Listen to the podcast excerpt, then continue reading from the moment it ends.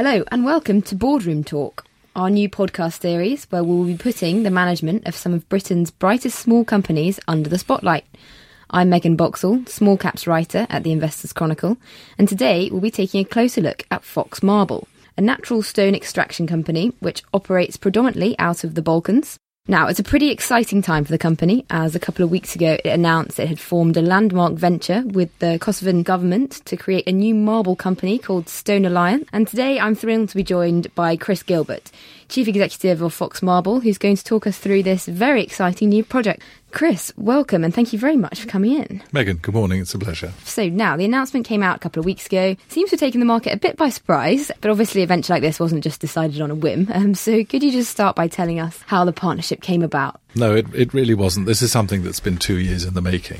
And um, this comes as a result of our successful establishment of Fox in the region and particularly in Kosovo, where we did everything we said we would do, which is that we would open quarries, we would obviously employ locally, we would import knowledge into the region from our technical office in Italy and other places, and uh, we would extract the material from our quarries, which is which is very high grade material. It's it's Italian like in its um, properties and its qualities. It's very desirable, and um, that we would basically market, sell it, and distribute it around the world. And we did all of those things. So we proved the model, and it's something that we're keen to tell the market as well. So we've got our marble in very prestigious developments in, in some of the toughest markets in the world New York, London, Sydney, Beijing, and very successfully installed and doing very well for us. As a consequence of that, the government in Kosovo became very focused on the idea that this was an industry that could be regenerated in the region. And there's a history of stoneworking going back 200 years in not just Kosovo, but the whole Balkans, which is very rich in this product. As a consequence of which, we felt, or the Kosovan government felt, that in order to provide the kind of support that we were asking for to implement a business plan, which is a dramatic change in size from Fox Marble. So this entity is designed to be 10 times the size of Fox Marble once it's up and running. And they offered us the opportunity to acquire the rights to 40 quarry sites. These aren't quarries yet, but they're quarry sites that we've surveyed and we understand what's in them and um, how valuable the material is and how desirable it is. And they felt that in order to properly support us, Kosovo as a government itself wanted to have the support of the American government um, primarily because the Americans are the arbiters in the region, mm, um, yeah. because they supported the conflict to, even to a greater extent than, than, than we did here in the UK. As a consequence of which, we established Stone Alliance as an American corporation registered in Delaware. And we achieved what's called advocacy status with the State Department in Washington. So, with this odd or Stone Alliance is this rather odd animal that is supported by the American government, supported by the Kosovan government, mm-hmm.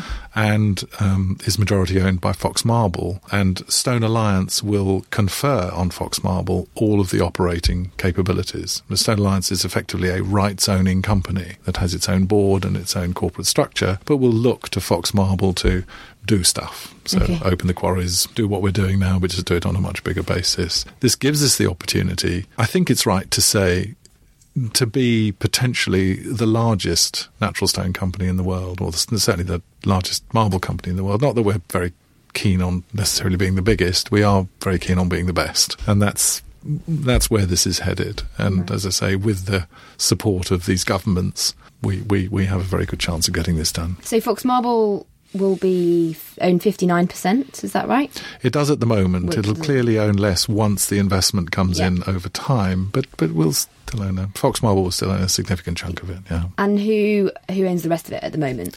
At the moment, there are local interests, local business interests. Okay. Um, one of the key factors in the discussion with the Kosovan government was that there would be a trickle down factor, and this wouldn't be a carpet bagging exercise, that the benefit would flow as much to Kosovo as it does to anybody else in return for the support they're giving us. So right. 25% of the company is currently owned locally by local business interests, and then sort of bits and pieces by other people that are involved. Um, our chairman, Lieutenant General Mike Barbero, who's based in Washington, who chairs the board of Stone Alliance at the moment, and various key um, people like that. So are the boards going to be the same, or has Stone No. Alliance got its own board? The Stone Alliance has its own board, Okay. uh, which is as it should be, because Stone Alliance has its own set of relationships with the Kosovan government Yeah. and the American government and so on and so forth. In terms of setting up the project, talk about the four, 40 quarries. It's a big, big old project. Project. It's not going to happen overnight. So, what are the financial requirements of setting up such a massive company, and what's the sort of timescale? We have a, an immediate, well, we have a five year business plan, and in the course of that five year period, all 40 quarries will be opened Okay. over a sort of rolling program of opening the quarries in, in rotation.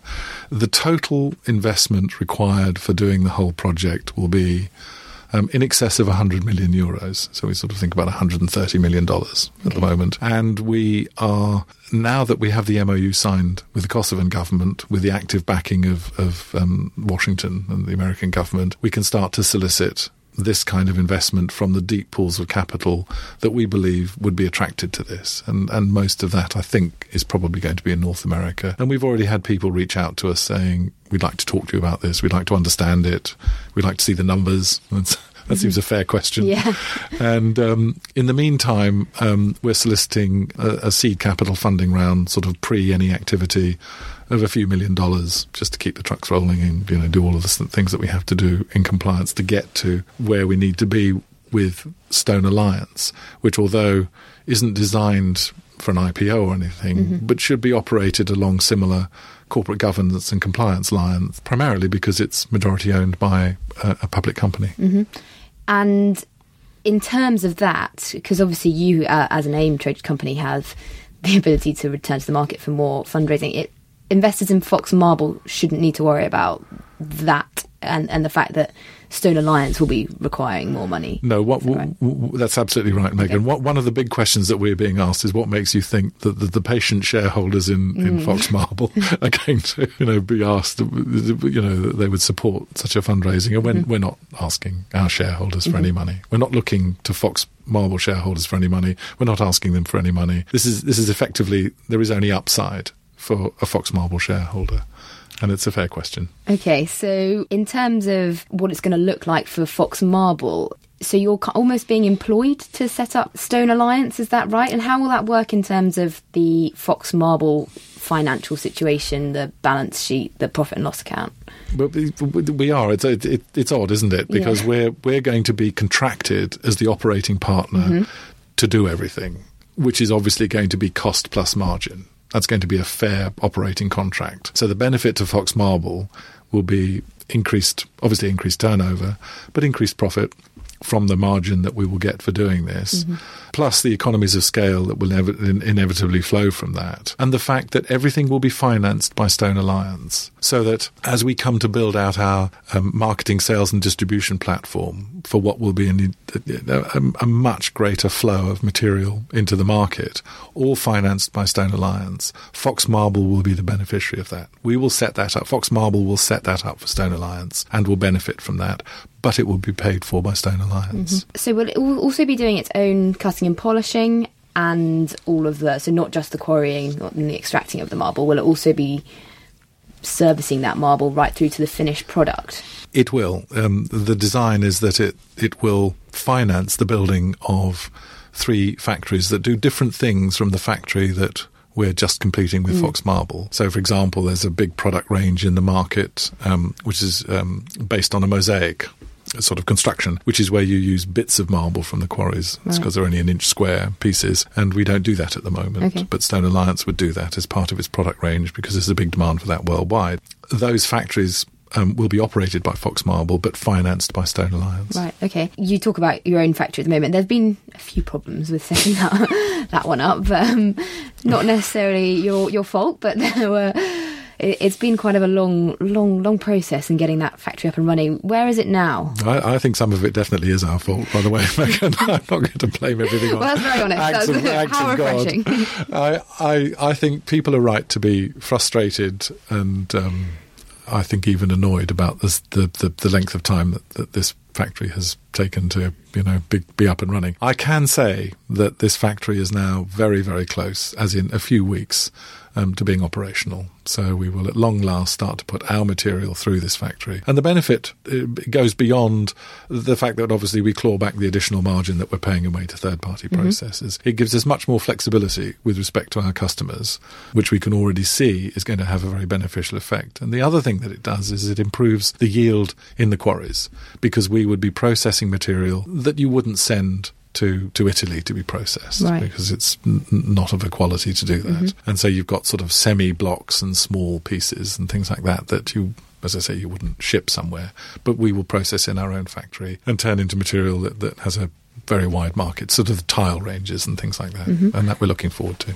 And will the marble that's serviced and sorted out there, will that be for all of your customers, or will you continue to use factories in other parts of the world as well? I, I think that over the course of the first few months, we will be you know, covering the, the, our customer base requirements mm-hmm. beyond our own factory. Okay. But within within, I, I, it's hard to put an exact time frame on it. But within, say, six months, nine months, it'll all be being processed in our factory. Why would we send it elsewhere? Yeah. Yeah, and the factory will be big enough for that for your all of your orders at the moment. This is a three gang saw factory, which is basically the the sort of bottleneck, and it's designed to produce over four hundred thousand square meters of, of, of marble a year, working two and a half shifts, seven days a week. And obviously, we're keen to do that. And you know, given the local unemployment rates, people are keen to you know get those jobs. Yeah. So we, we there'll be a big enough um, output to yeah. to do that exciting stuff as it seems at the moment. So hopefully this is going to be the next the next few months is the real burst into the exciting times. Absolutely, I think I think I think the next few months we'll we will come good on the things that we've been promising the market since we listed, mm. and obviously that'd be very good. Yeah, yeah, and aside from supplying to the Balkans, Fox Marble has been involved in some bigger deals elsewhere in the world. So, what what other sort of projects have you been actually involved in? We have one, uh, thanks to the quality of our material and thanks to our focus on service. It's it's an odd sort of component of the of the offering, but you have to be very very service driven. Basically, it's not just about the material. And we've won um, projects that Berkeley Homes have been involved with St George's the St George's division of Berkeley Homes, things like Fulham Reach, Chelsea Creek. Mm-hmm. Um, we have our products. So are they quite sort of upper end marble finish and all of that? We're in the penthouse bathrooms Ooh. in Chelsea Creek.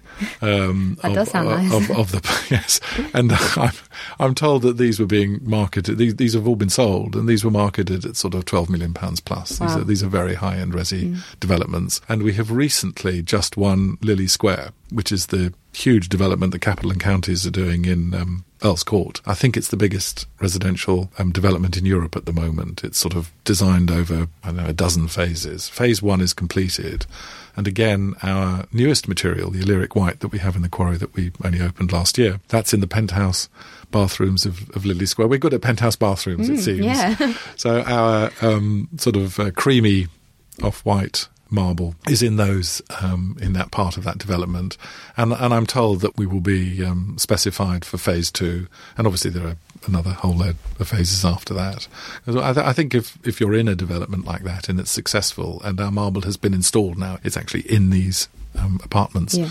Um, as, as, as, long as you continue to deliver, I, I, don't see any reason why that would change. So, just back to the deal, the Stone Alliance deal would it be fair for investors to be concerned that Fox Marble as a company would be taking a bit of a back seat now that they're this massive project, or have you got no concerns about that? I, I don't. It's mm-hmm. Fox Marble that's doing everything from okay. Stone Alliance. Stone Alliance w- won't ever compete with Fox Marble in sort of parallel, I don't know, operating processes right. or anything. It's designed to hand over all of the operational activities to Fox Marble. So Fox Marble will become a much, much bigger company financed by Stone Alliance once it gets off the ground and mm-hmm. up and running. I think the questions that people have raised that I think are appropriate in, in, the sense of being genuine concerns is are you as a company resourced enough to do this? You know, have you bitten off more than you can chew? Are you in a position to do this and pay attention to yeah. stick to your knitting with regard to Fox Marble? And these are fair questions, mm-hmm. I, I, think, and they're the ones we've asked ourselves.